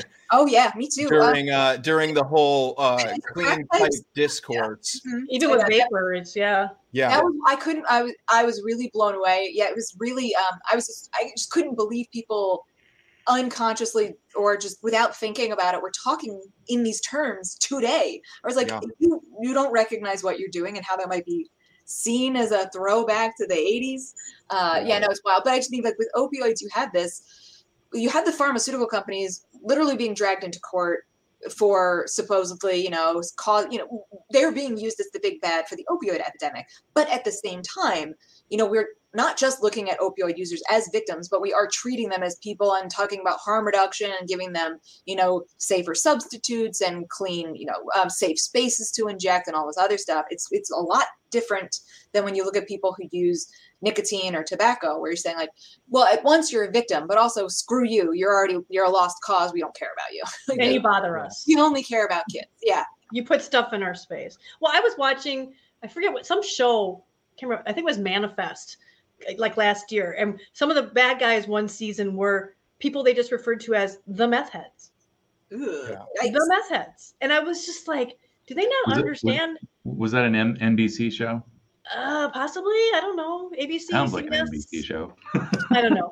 I don't. I don't remember. But but it's not the first time I've seen that because I just saw something the other day too where they were referring to, to crackheads. Yeah. So oh, I mean, it's and writers are always looking for ways to very efficiently code someone as good or bad, and I get that, right? Yeah. Because you, you only have so much time, and you can't like you can't follow the bad guy around for a whole episode or whatever. I mean, you can if it's a well written show, but um you know, you got to code them really quickly. So drug user, you know, something like that, dirty Throw vape in their hand, they're yeah. a douche. Well, that's the new thing, which is really interesting to me that I keep seeing. I watched a movie, um, I think it was Cronenberg's son directed a film, and it was a very interesting movie. I can't remember what it's called now.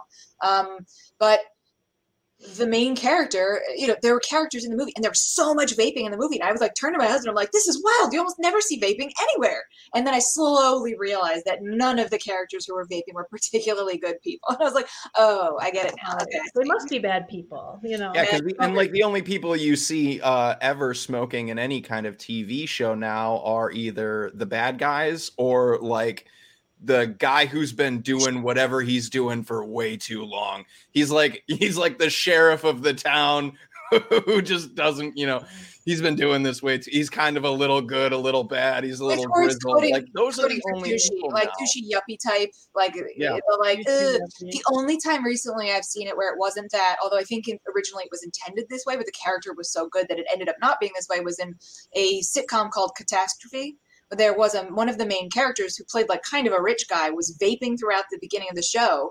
And i would have to go back to look and see if his if they cooled it on his vaping as he became like a much more interesting and a very good like a good person. It was it was because it became clear that he was one of the best people on the show and like not an a-hole uh, isn't there one isn't there one where it's a female actress normally a movie actress and she i think she plays a deputy or something she plays the mayor. Yeah she plays a philadelphia mayor. There was some interesting um writing that, about that about the fact that she was vaping because i think, just yeah. she just did it. It wasn't like nobody remarked upon it. Nobody she wasn't a bad person. I mean she was a flawed person but you know in a lot of cases because of these tobacco control people you can't you can't smoke or anything and a lot of you know that's what they're trying to do with netflix right now. And so vaping kind of became sort of a yeah, I think what was happening there, and so I think this this actually represents an interesting change because prior to that, vaping was coded as like a rich person douchey thing. And right. I think what they were trying to signal with her vaping was her, you know, working class, look at this Philadelphia working class type of mayor, her very like down to earthiness. They couldn't have her smoking. So they had her vaping. And I'm like, that would be an interesting shift to have it be more to have vaping in media coded as a working class thing, which would frankly be really good because a lot of the smokers are people who are lower income. And uh, you know, mm-hmm. as somebody from the Philadelphia area, there's still a lot of smoking. So mm-hmm. for, for them to percent, right? right, to see that, to have people like that, people who are from that area, and people who aren't, people who don't smoke or anything like that, seeing it this way as it is former, it is the people who used to be smokers, the people who would be smokers who are now doing this. That being a good thing, uh, that that would be a good thing. Uh, I think a, a shift. Well, there's there uh, i think it's the second season of true detective on i mean this is hbo so not not everybody you know has access to it but um, the uh, the main character the woman who plays the detective uh, there is this progression. At the beginning of the the series she's smoking. I think she smokes throughout most of it. Yeah. and then as she comes to a point of uh, there's there's something about her character that changes. She gets a little softer, a bit more enlightened, has you know obviously a more expanded worldview, and in that transition, she's vaping. So the series actually shows the progression they use it as sort of a, a, a, tool to illustrate good. That's amazing. I wonder if that was something like the the writer I know is. I wonder if so. I usually when I see that stuff or I hear someone talking about it, I'm like, you must be an act you must be a vapor or know you know somebody. someone switch from smoking and you don't want to get on twitter you know like some certain movie directors and talk about how horrible it is or how good it is but you kind of want to put it in there in your piece of art which i think is, is fascinating. I'm gonna have to watch the second season now. I think, again, I am pretty sure that's the one. It's it's the it's kind of the weird the first one was really good. The yeah. second one was like okay, I'm gonna watch all of this because I like the first one. My husband really liked the second one because he, he said the same thing that everyone said the second one wasn't good, but he really, really enjoyed the second season. He said it was different, but he liked it. Hmm. But I think that's that again. That's one of those things, and it, and I think we we're getting on an hour and a half now. But um, maybe this might lead into a wrap up for you as far as the more that we got people to vape over the last 10 years, the more that we were tried to struggle, people just kind of kept holding. I mean, we've had apocalypses for vaping like four times now that this is it, this is the end, and and people would panic and you know we just keep holding on, keep holding on. Some people would just keep doing it, and we slowly have built up that we wanted to get to a point where everybody knew somebody who vaped, you yeah. know, so that that would be that kind of attitude that people are like, wait, you know, I know we're saying this, but I help, it helped me quit, it helped my mom quit, it helped my kid quit or whatever. And it gets out into the media and stuff. And hopefully, and because a lot of that media is a little more left leaning, hopefully that will influence that. And I guess that's going to lead to my question, unless uh, Logan or Alex have something else they wanted to ask. But what do you see happening now? What do you see what's going to go on with the FDA? Are they going to, are they ever going to, um, uh, authorize a flavored non-tobacco, non-menthol flavor? Do you think are, are they are they going to keep working on trying to just destroy the industry? Is somebody reasonable going to get in there? Did did Cahill, Cahill, right, Commissioner? Califf. Califf, Califf, did, did did he learn his lesson from the shellfish? You know, so kind of kind of wrap it up. Maybe what do you think of of with the? Do you guys think that's an okay question to sort of wrap it up on and what she thinks of future I, with I, the FDA is, or do you have another I, question? I, well, I want to add to that because I, okay. think you know it, it, it, it's a good practice for us to get into. You know, we do a lot of bitching and complaining, but it's really good to start proposing some solutions here. And so right. that's that's really where I'm going with this. In, in addition to what Kristen's asking here is um, you know, in a way, I'm just sort of glancing at the the conclusion of your article here. Right, that's what you I know. Was... We, we're we're sort of maybe putting a little, a lot of this on the shoulders of the FDA commissioner, but uh, you know, there is that need to encourage people from within the agency to be the whistleblowers. Yes. And so, I mean, is is protect? I understand. You know, we have whistleblower protection laws in, in the United States, or okay, we don't. Uh, we do, we do, we do, but they just it's not enough. Not yeah. that great. So, is there anything? we as the public can do to give these people a safe place to go, amplify their voices, make sure they're protected?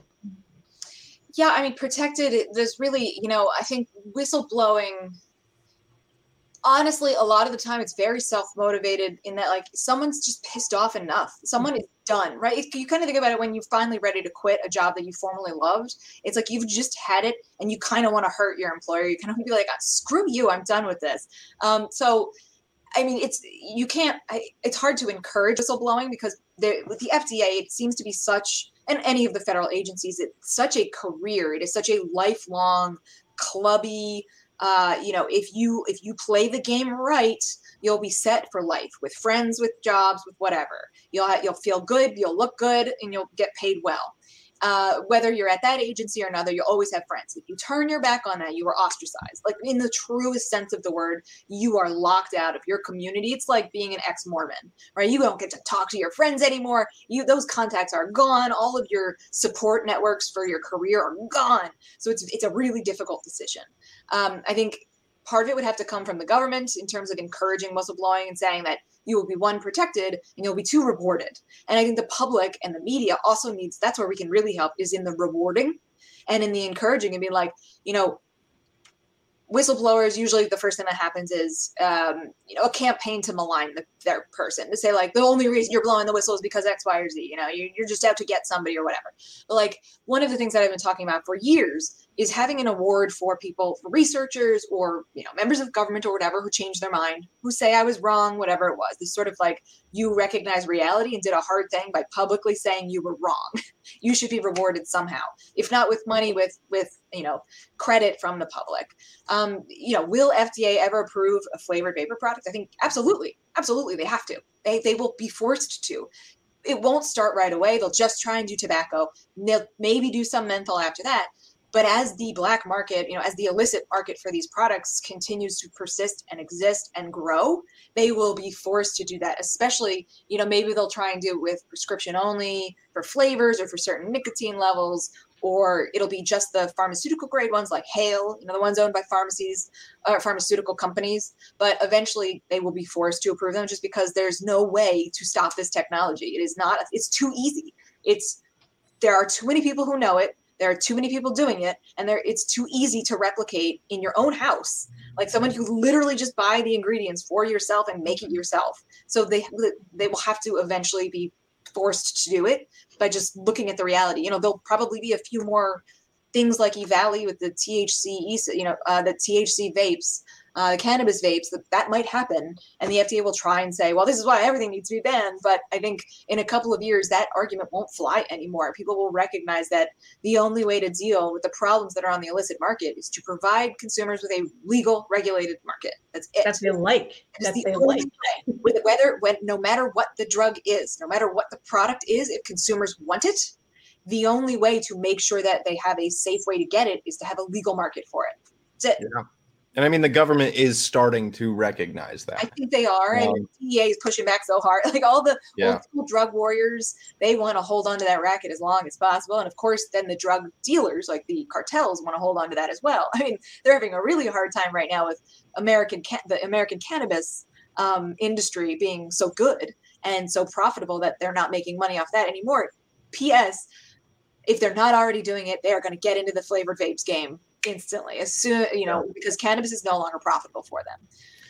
Listen, listen if the uh, if the if if the uh, you know cocaine and uh, heroin drug cartels make a hard right turn into flavored nicotine products i'm not entirely opposed this, this is so um, except for you know as long as as long as we have a viable marketplace for those products in most of the drug conversation most of the drug debate you know you have big tobacco big bad guy pharmaceutical companies big bad guy. Cartels? Yeah i mean we talk about the cartels but they almost never talk about drug dealers anymore as being big bad guy because they recognize especially if it's something like cannabis that's used by a huge number of americans most people and honestly this is true of bootleg cigarettes most people don't view their dealer as a big bad guy. They view them as the awesome guy who gets them what they want. But they are the purveyor of the market that they truly want. They may say, like, yeah, I wish I didn't have to go to this person and I could just get it at a store, but they don't see them as a big bad guy. So, like, a lot of people think of the cartel they don't think they're bad because they're selling drugs. They think they're bad because of all the other stuff they do, because of the violence and maybe human yeah. trafficking, stuff like that. Like, the selling yeah. of the drugs part is, you know, they're selling to people who want drugs. Yeah. Well, social distant the social justice thing is a big thing when it comes to the left and supporting the the the drug, you know, going against the drug war. And we just recently had another, unfortunately, another black teenager tased by a policeman for vaping outside in a park. Mm-hmm. Um, and do you think that's gonna? Do you think that'll bring people over from the left to be like, really, we got to relook at this? And why are we opposing things like vaping when people are getting when this is caught, these what these laws are doing. It's starting to happen. It is uh, you know i think and with bloomberg being in the space now in the in the drug space and the, which is a lot of you know criminal justice reform space frankly those are two there's a lot of overlap in those two spaces. I think there are a lot of people personally that i know who are in either one of those either the drugs or the um, uh, criminal justice reform who recognize what is happening right now with vapes with tobacco and has been happening with tobacco that it is part of a drug war. It is it is drug war adjacent if not part of it or in an early stage. But they are not yet they, they are not yet embracing the idea of getting involved or or talking about it partially because it's scary because it is a, tobacco is one of those things where if you come out in any way saying maybe we shouldn't do this like maybe we shouldn't ban this or tax this or restrict this your label is a shill Uh, you know, you're just you're in with the tobacco companies. You're probably getting paid by big tobacco somewhere. We know it. Or you know, some really horrible racist comments that, that I've already seen made, often by uh, people of the same race, saying, you know, you're a traitor. This kind of stuff. So like, it's very it, tobacco is one of those issues. I know for researchers too. Forever, it is a very scary issue because if you say one thing wrong, you're out. Like you're labeled and you're out. But what's crazy is is that we also know that it's sort of self-medication for a lot of people with the nicotine. So if they do succeed in eliminating all tobacco, what do they think all these people are going to go use instead? Other drugs. But yeah, no, that's that's the other thing. a few people have talked about this that the importance of getting a, somebody like the National Academies of Science and uh, Medicine or NIH putting out a grant to do one of those big studies about the benefits of nicotine, like they do, you know, the medical benefits of nicotine as they did with cannabis, because that study, you know, it was back in the 90s, I believe, the first version of it, the the medical benefits of cannabis, was a lightning rod on the cannabis debate. It was the thing that really changed the debate that's when it became about medical cannabis first because it's got medical benefits. And that you know that became the rhetorical i mean it was true. Obviously it was true about the medical benefits but it became such a powerful rhetorical device in the political debate about cannabis. And the minute that I mean, we need to have that happen with nicotine one because we know how extraordinary and what what a variety of benefits there are based on the research we have we just need a powerful and respected body, you know, funded by the government to create a compendium of like what we know about the benefits right now so that we can truly start talking about the medical benefits of nicotine as a self-medication. Not that it should be medicalized, you know, and put through like like with cannabis. You know, I, you know, I talk about this all the time too. Where I'm like, tea. I use tea, and we use certain foods like chicken noodle soup. It isn't a pharmaceutical, but it is a thing that we use to treat ourselves when we don't feel well. It's kind mm. of coffee when you wake up not feeling well. So like we don't have to medicalize everything, but we should recognize that medicine and therapy, you know, it, it isn't always what we think it is, and it should be we should allow people to use whatever it is they need to feel better and to function properly in this world because it's already hard enough. That's why I thought whenever I see the moderate light alcohol, I'm like, it, life is hard enough. Can you leave people one glass of wine alone? Like, right. One drink a night. Can you please leave them alone? They've got enough to deal with. Has anybody ever looked at that? Has anybody ever looked at the fact that as smoking rates have plummeted, that where do those people turn to instead? I mean, I would suspect that my mom she quit smoking and she became obese you know and she was oh, on yeah. and she was on a lot of antidepressants you know and nicotine actually she had um she had a gut problem that actually nicotine would have helped it's been found to now help treat her yeah. with and so i wonder about that they never stop to think about the consequences of that you're taking away something that all these people are finding perfectly acceptable. I mean, my nicotine keeps, I have never had to take antidepressants. You know, I, I got a little heavy for a while, but I never got as big as my mom did, you know, and, and but if they take my nicotine away, what you know now I'm going to have to take. Maybe that's what that's maybe that's what they want. They want me to be buying my drugs from pharmaceutical companies that's FDA approved that possibly could give me a brain tumor like my mom had. You know, no, that because there just has been a, there've been studies of you know very specific like irritable bowel syndrome or you know seizure sure. disorders that kind of stuff. But there, you know, no one is really talking about the the wider breadth of benefits. There have been some studies about about exactly what you mentioned is um, the likelihood of obesity after quitting smoking. I'm not sure if that's been done. I, I think there was a comparison level. Is there was a study, I believe, maybe one study I'm aware of where they did compare the weight gain of people who switched to vaping versus going cold turkey. Or yeah, I've seen that. Yeah, um, but yeah, no, I think once we have once a respected government body or agency funded by a government body is putting out a like, here is what we know about the benefits, you will see more grants, you will see more interest, and being like, okay, maybe we should look at some of this and how people's you know when they quit vaping what happens? You know what is because you know right now there's a big push for strategies to help youth or anybody else quit vaping which is good because there are a lot of people who truly do you know they wanted to transition from smoking to vaping and now they want to transition away from vaping. And if they can do that without smoking great. But we really do need to study at this point. If that is what we're doing, we need to put some money. If we're going to be putting money into figuring out how to get people to quit, we need to put some money into figuring out what happens to them afterwards. Like what what are the effects of that? Not just that they quit nicotine, yay, I guess, but like you know what is happening. Why were they doing it? Why were they doing it in the first place? What is happening to their mental health? What is happening to yeah. other aspects of their physical health? Exactly. And, and it is a shame. You know, uh, it's a, it's partially a shame because it's just a missed opportunity for the money grubbers, like the money grubbing researchers out there. You're like, come on, talk to NIH and say, look, I will study. This is important. I will study this thing for you. Give me money, please. Uh, so I, I don't know why they're not doing that right now. I guess all the money is still going towards studying the harms. Well, yeah. you know, I, I, we have seen uh, we're updating our timeline for 2021 and, and just going through some of the stuff that, that Kristen has, has collected, the news stories and, and research that came out. I mean, there are NIH studies out there. Uh, mm-hmm. and it, they just don't receive the same fanfare as like all your kids are dying. So, oh yeah, never um, do, never do. But yeah. Yeah, so, they're NIH, but yeah, I would really love to see the national academies do a compendium, a big, you know, it would take a few years probably to, to compile it, just be like, this is what we know about the benefits of nicotine. Now everybody else needs to go and figure out where we're wrong and where we're right and in which forms it's best or not. I just stuff. hope it doesn't take them too long because a lot of people are going to die if they drag their feet on it. Yeah, here's the thing: it probably won't happen here. It probably won't be the national academies. It'll probably be somewhere in the UK, maybe New Zealand. You know, um, we just need uh, someone to.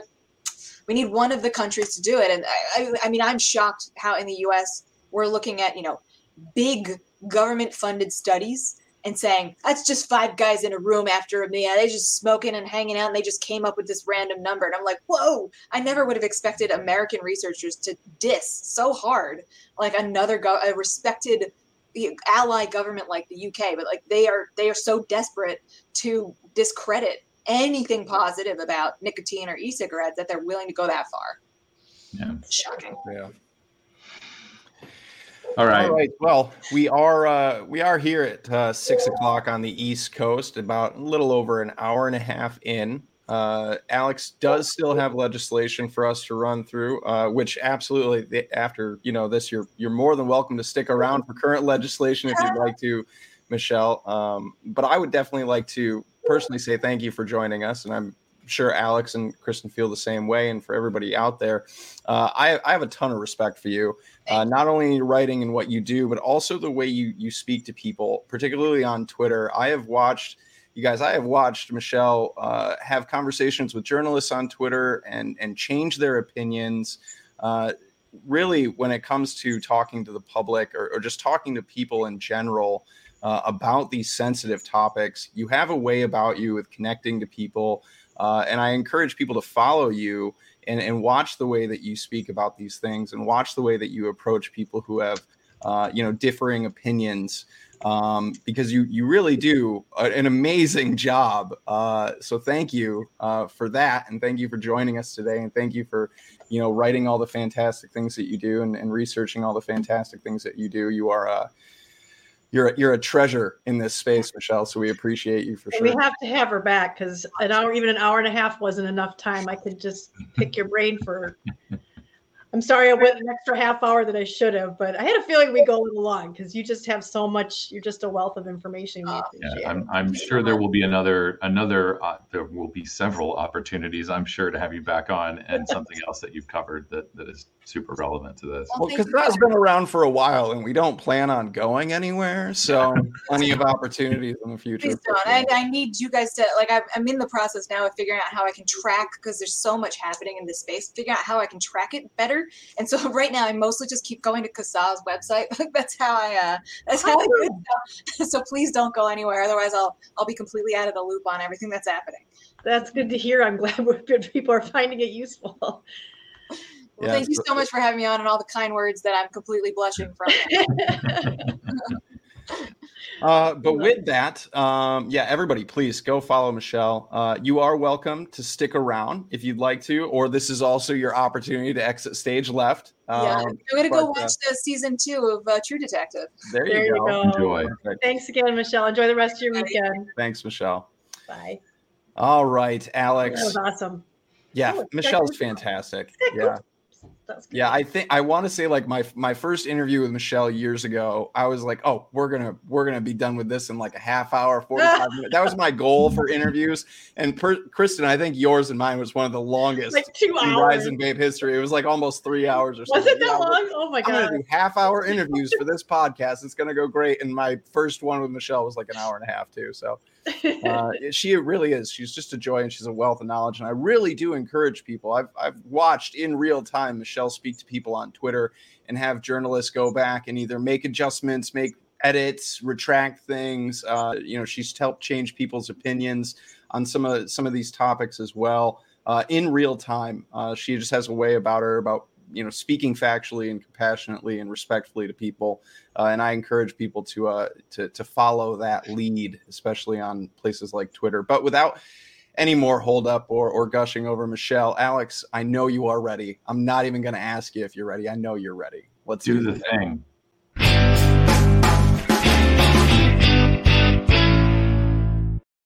Legislation. All right. What do you got for us this week, Alex? What do we need to keep our eyes and ears on? I'm going to keep this really quick uh, because I, I don't have to keep it quick. This is just what's going on.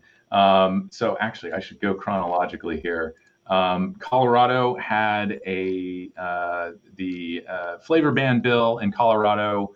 Uh, I think the next step that we were waiting for there was getting to the finance committee, uh, and it has arrived. Um, this again, as we as we've noted with other bills going to finance committees, this is a money committee, so they're going to want to hear arguments about money. Our message hasn't really changed. Um, so you know, people are, of course, encouraged to continue reaching out to members of the committee, their own lawmakers, tell your story, and tell them to oppose HB 22-1064 in Colorado, uh, which would be a flavor ban. Um, and so this hearing is on Monday, this coming Monday, April 4th, 1.30 p.m. That is House Committee Room 0112. Um, and yeah, that's the big update for Colorado. Um, still in the House. Uh, so there's you know many more opportunities uh, to get engaged with this, but you know why not go ahead and get engaged now? Um, and so yeah, Colorado. Uh, we're we're going chronologically and alphabetically here today. Uh, the next wow, stop, achieving both. The yep, the next and final stop, uh, but by no means the last. There's tons of stuff out there. Um, this is just what's being updated this weekend.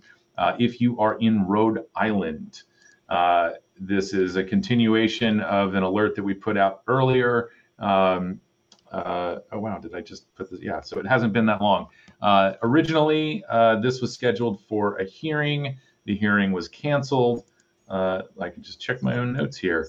so on the 27th, we put out our alert. The hearing was announced for the 29th these bills were taken off the agenda, and now they have been moved to uh, a hearing on April 5th. That's that's Wednesday, right, or Tuesday? Uh, Tuesday. Tuesday. I just yep. did Monday the 4th. I should have remembered that Tuesday will be the 5th. Math. Um, these are flavor ban bills. Uh, and I know that there are probably folks in Rhode Island, I'm just assuming, uh, who think that, well, the Department of Health has already banned flavors. Why should I care about this?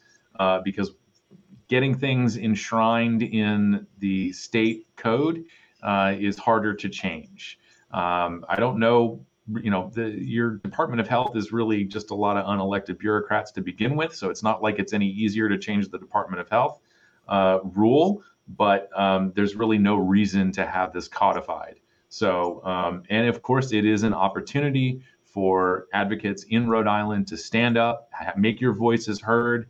This is part of the debate and conversation that can bleed into changing the Department of Health rule. Um, perhaps if there is enough opposition to these bills in the legislature, it will motivate someone to make a change in the Department of Health. We already have had, we have already seen in the in last year a bill. Uh, is I want to say um, Representative Casimiro um, introduced a bill to overturn the Department of Health's flavor ban rule. So this is all kind of part and parcel of the same effort to fix things in Rhode Island, opposing these bills, supporting a different bill to undo the flavor ban, and putting pressure on the health department to align their policy more with reality uh, would be very helpful. So if you are in Rhode Island, the hearing is on Tuesday.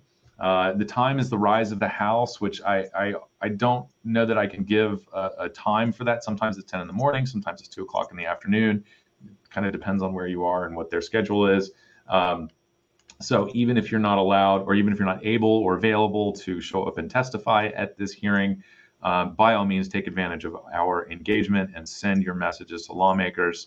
Uh, and uh, if you want to make phone calls too, all you need to do to make phone calls is on our website, go to the, uh, no, it's not resources, get involved, legislator lookup, and it's a really simple form. Just put your address in.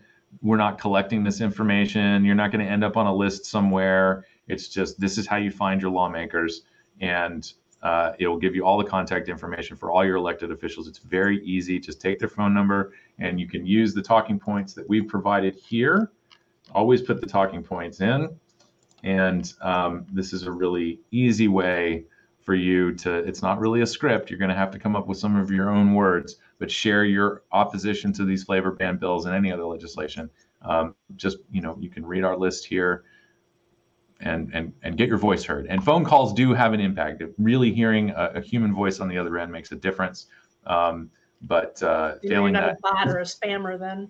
Right. Yeah, and you know, I, I, I try to give uh, I try to give people advice when it comes to phone calls because I you know I I talk to people a lot about this who who are fine sending emails and whatever, but when it comes to a phone call, there's a lot of anxiety involved. There's a lot of you know I have to talk to another human being about this you know, and, and script it for yourself. Write up something brief that you want to say, script it for yourself, and know most of the time, whatever whoever you're contacting, your lawmaker, you're not going to speak to them. You're going to speak to an assistant. You're going to speak to somebody like that who just wants to make some notes about what your concerns are, take your name, take your information, your general concerns, uh, and then that phone call is done. They, you know, when I make calls, they're they're three minutes four minutes. Uh, and I, I've never, I have yet to speak to Kirsten Gillibrand or Chuck Schumer. You know, they're not answering my calls. Um, that that's just the reality of it. It really isn't anything, you know, too wild. I think a lot of people just work themselves up, like, oh, I'm gonna, I'm gonna speak to my, you know, uh, my my my lawmaker here. I'm going to speak to my representative or something. Uh, and, and chances are, there's a really good chance that you're not. Uh, and there's a really good chance too that it's just going to be, you know, maybe a voicemail message or something like that. So script something up short and brief that conveys your message. And I promise you, it's over in a few minutes and it can really, truly make a world of difference. Like Alex said, when people can actually hear a voice or, or when your lawmakers are told, hey, we have people calling like i've actually spoken to concerned constituents of yours on the phone when they convey that message that's gonna that's gonna hold some weight to it so um, for people who are concerned yes maybe it can be a little nerve wracking maybe you know it's a you feel a little anxious about it but i promise you it does make a world of difference and it really is brief and it's not uh it's not as bad as you're making it out to seem no I, it, really, just to add to that not. just to add to that is that it's it's because you're most likely passionate about it. I've found that when I'm passionate about something and that I remember that you know more than the person you're talking to about it. And I think that's one of the things that used to always make me afraid is that I go up to speak about something and it's like that you feel like you're going to be called out or you're going to look stupid or whatever we as advocates and you people out there our audience are so much more educated on this whole thing than the people you're going to be talking to on the phone. And that gives you a lot more confidence when you think of it that way is that you know what you're talking about you're passionate about what you're talking about. So even if you and even if you get to talk to your actual representative just remember that this person used to run a real estate company or a car dealership or a, had some kind of business that they were running um, or were an activist they, they're just a person. They're not they're not super I mean, we know they're not super smart because just look at them on the floor where you're trying to testify to. They're just people. They're not they're not superhumans. So just remember they're just they're just people like you and they're not they're they're they're not celebrities. I mean yeah they get on the news and stuff but they they're just people and they just kind of ended up on the news because of their job. And so it's don't don't be afraid of them and just remember that you know more than what they do. And with that, I think that, we're uh, we're done. That wraps it up, huh? Well, you know what? We were shooting for two hours and we almost made it. But I was shooting for 20 minutes ago. So that is that is definitely gonna that is definitely gonna wrap it up this week. Michelle in chat, thank you one last time uh, for joining us today. Uh, it was fantastic having you. Keep doing what you're doing. We appreciate it for sure. And so does all of CASAA, all 250,000 plus members of CASAA appreciate you. And uh, that's a that's a good segue into if you are not yet one of that quarter million plus people, I don't know, you're doing it all wrong. You're doing it all wrong no, you're not doing it all wrong. But this is an actual fan. This is actually a fantastic opportunity for you to go join CASAA. Head over to CASAA.org. There's links all over the descriptions to these videos, as well as uh, in the SoundCloud descriptions and wherever you consume your podcasts.